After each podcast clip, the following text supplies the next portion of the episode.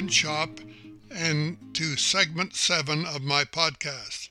Today, I want to share with you an account of how my life played out growing up as a teenager and my subsequent life in the newspaper and printing business. In my messages in earlier podcasts, I recounted how I had several jobs after school and on weekends as I was growing up. After I started high school, I often could be found near the center of the village when school was over, and one day Mr. George Adams, the owner and publisher of the Smithville Review, asked me if I would like a part time job as I was always hanging around. My father was stricken with bad health, and the older members of the family, including me, decided to help with finances of the family as times were tough. Our parents had no savings as they had come through the Great Depression of the 30s and 40s. My father always worked as a laborer on farms, and, then, and that at least gave us enough to have a home and feed the family. I applied for a full time job at the Smithville Review print shop where I had been working part time, and this proved to be the greatest life changing event of my life. Working after school introduced me to what the printing process entailed. It could be a messy job at times, cleaning printing ink off the used type with Varsol and learning the type cases, which contained up to 98 individual compartments for all the letters the of the alphabet and the numbers. In the early days of the process, printing involved many different type styles, both lead and wooden. Also, sizes range from 6 point to 84, and even larger in wooden type that was used for big signs, and posters. I will use printing terms as I tell my story on my journey through my life at the print shop. George and Marjorie Adams, owners of the print shop, were like second parents to me, and I was able to learn a trade. I learned to operate the linotype machine, setting type in what we called hot type. At this time in the printing trade, we used handset type along with hot type to make the print for the presses. After the job or the paper was printed, the forms would be taken apart and the hot type remelted for use again, and the handset type put back in the trays. You had to memorize the layout of the trays and make sure to have the letters in the right order, as you may not be the one that uses that same tray again. I eventually learned to operate the presses, hand fed, and later on the original Heidelberg, which was a revolutionary printing machine developed by the Germans. This machine operated on air, was equipped with, with its own air pump, and it would pick up the sheet of paper by air, print it, and lay it down in the bin on the press. George Adams was a great mentor, and he allowed me to learn and enjoy the whole printing trade. I learned the sales part as I would travel with Marjorie driving their car to sell advertising. This was always a thrill as I experienced the opportunity to drive a newer car. I scraped and saved when I turned 16. I was able to buy a Model A Ford car for $50, and that was when I learned to drive. As the time went by, George would loan me his car to take trips that was outside of the business realm. One year I remember it was the 1949 playoffs of the OSA Intermediate C League. He allowed me to drive his car and take five other players and team officials to Amherstburg for a game, and we returned the next day.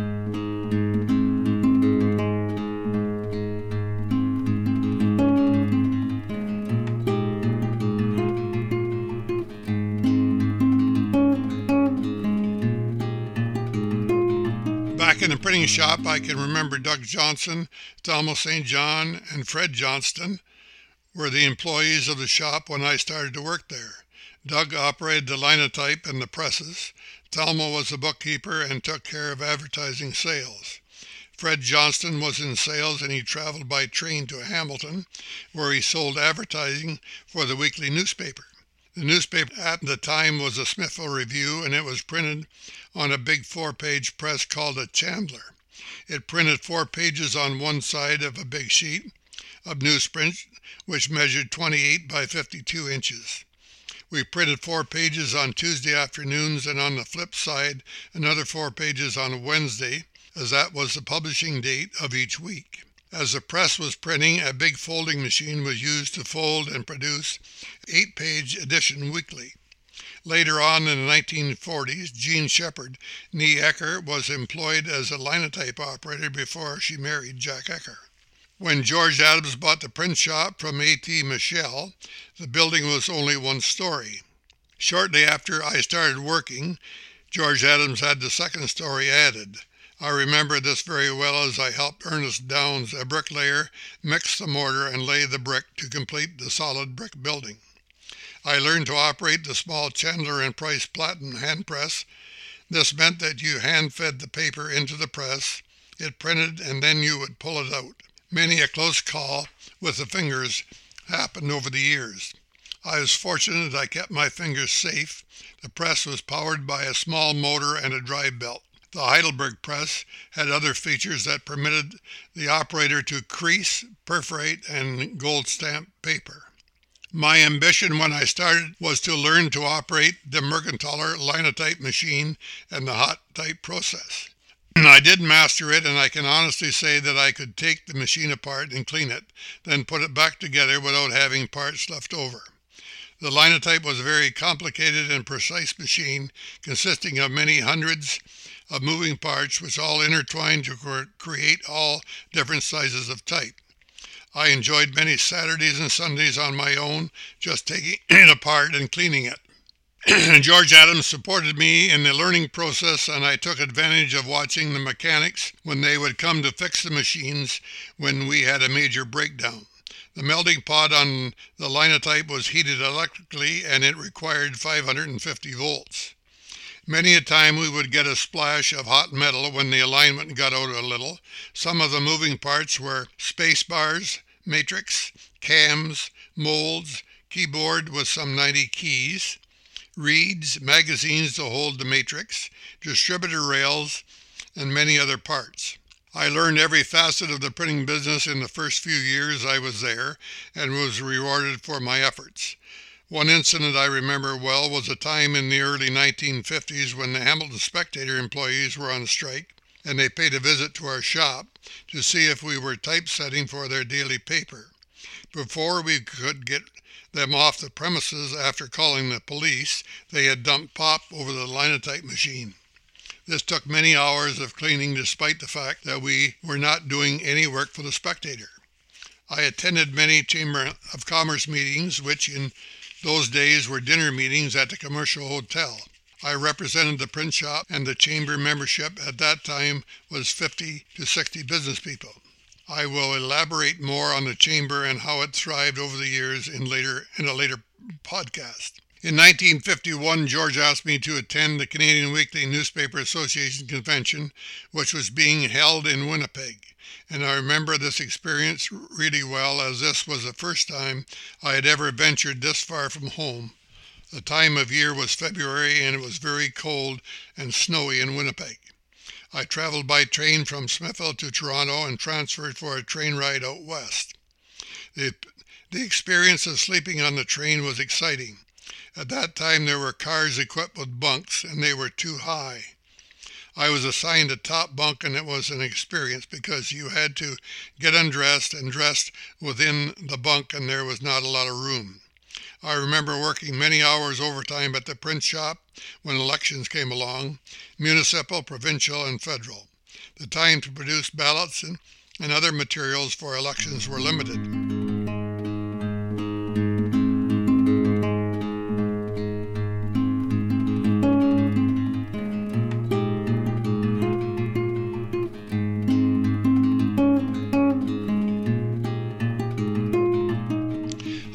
People remember the Prohibition era? Yes, from before the Second World War there is prohibition, and over the years many votes in each municipality were held to revoke it.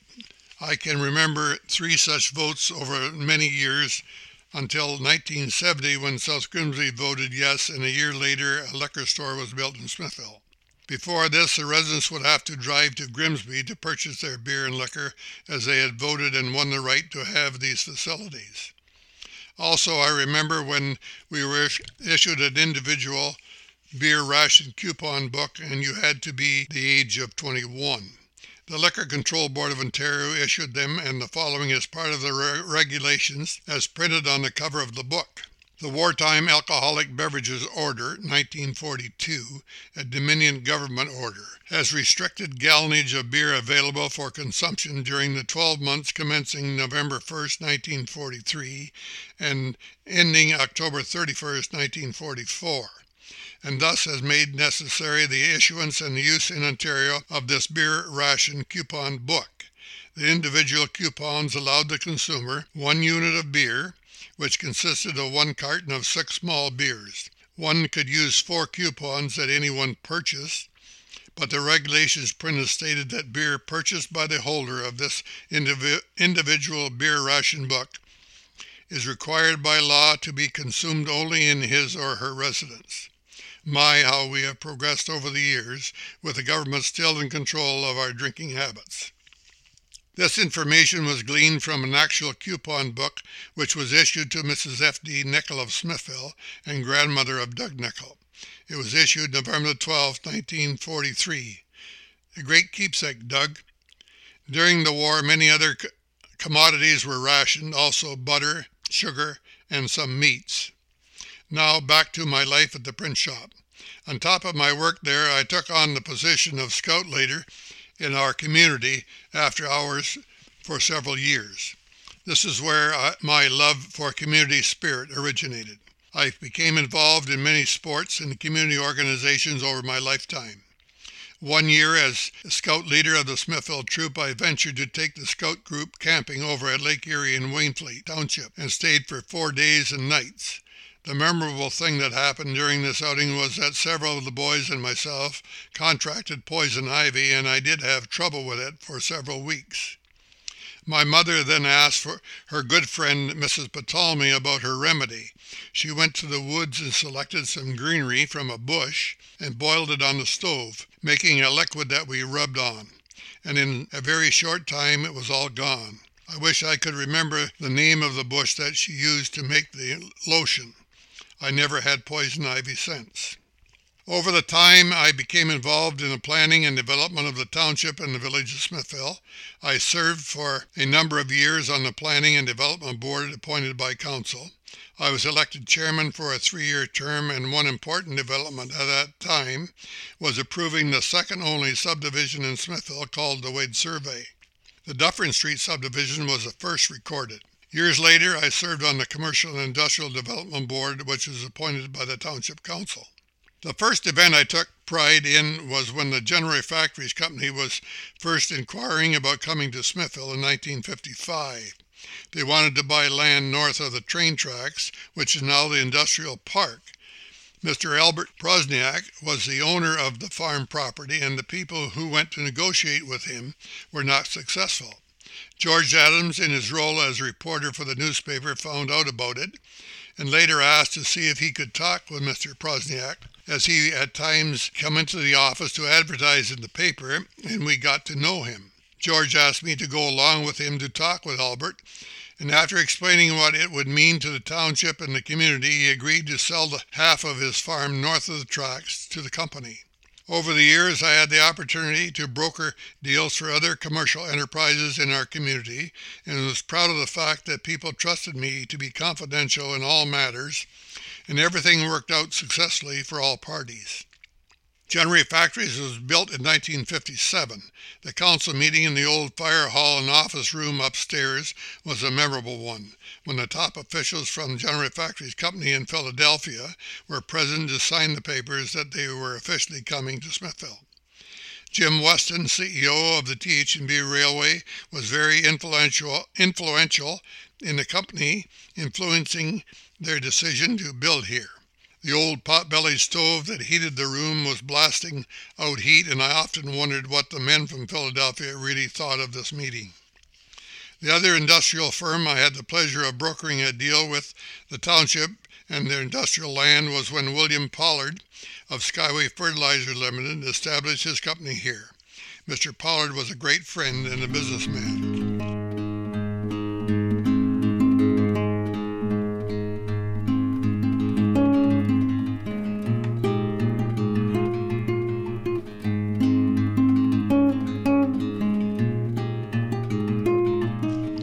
1952, on my 21st birthday, George and Marjorie Adams presented me with a gift of a building lot with 150 foot frontage on Dufferin Street where I could build a home for the family.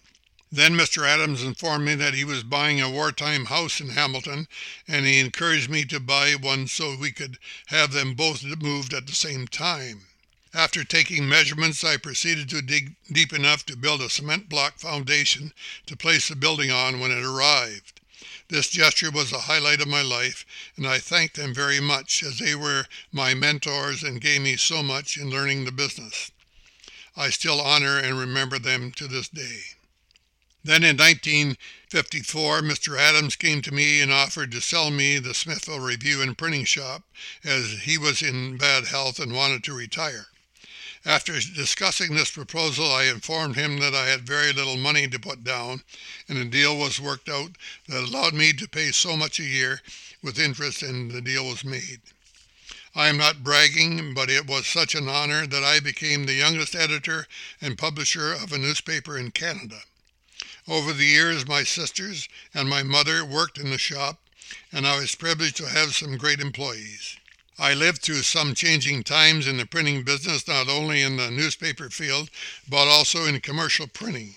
We went from hot type to cold type, typewriters, headliner machines. Then I was then as I was ending my career in the printing industry, the computer was coming on the market, and as you know, this has been revolutionary. I am glad for the industry, but I also am glad to be retired. In the newspaper side of the business, I was always grateful for the writers who supplied stories from their communities. These stories made it a community paper and helped with the subscription that consumers paid for. There were many dedicated columnists, so I will not name them because I would likely leave some out and that would not be fair. The price, as I remember, started at 3 cents per copy, and after many years it got to 10 cents for a single copy. It was cheaper to purchase a subscription. In 1968, with the newspaper business changing, I decided to sell the Smith Review to Ranney Publications, which was part of the St. Catharines Standard. I kept the commercial printing section of the business and carried on at the same location on St. Catharines Street. Then in 1969, the provincial government decided to widen number 20 highway through Smithville. This decision was very disruptive, and I required and it required some four properties to be expropriated. If you have ever gone through this process or will in the future, it is not enjoyable. The government wins and you are left to pick up the pieces. Jolly's Restaurant, Crothers Printing, Joyner Barbershop, formerly Jocelyn Bakery, and Mockery Machine Shop were forced to vacate. These properties were located from the corner of St. Catherine Street to Brock Street. The other property affected by the expropriation was Art Garner's home on West Street. Crothers Printing was able to find a home across the street in a small building owned by William Fields. The move was made and the business carried on. Then in 1989, a building on College Street was up for sale, and Crothers Printing and partner Norm Clavel Insurance bought the building. A large addition was added on the south end for all the printing equipment. The building had been used as a dental office a number of years earlier. There were many renovations needed to the office, part to provide rooms for Crothers Printing, Norm Clavel Insurance, and two other offices that were rented. This move proved very beneficial to all the businesses at 131 College Street. Over the years, I can remember a few bank robberies, serious car accidents, drownings, and major fires. The most bizarre incident happened in October 1950 when a headless corpse was found in a shack in Caister Township. The remains were identified as those of Lemon Potts, and the skull was later found in a box near the bed. Provincial Constable, Police Constable Darcy Garrett investigated, and Dr. J. H. Leeds coroner helped identify the human being. I had to take pictures for the coroner. The property was owned by John Horton, who was a lifelong resident of the township, and whose wife was a sister of the dead man. They had been away from the property for some three months. The scene and the family were front page news in the Hamilton Spectator on October 17, 1950. I have shared many memories today, and the time has come to close up the print shop for this week as I need to get prepared to attend the Smithland District Chamber of Commerce meeting at 7 p.m. Thanks for listening.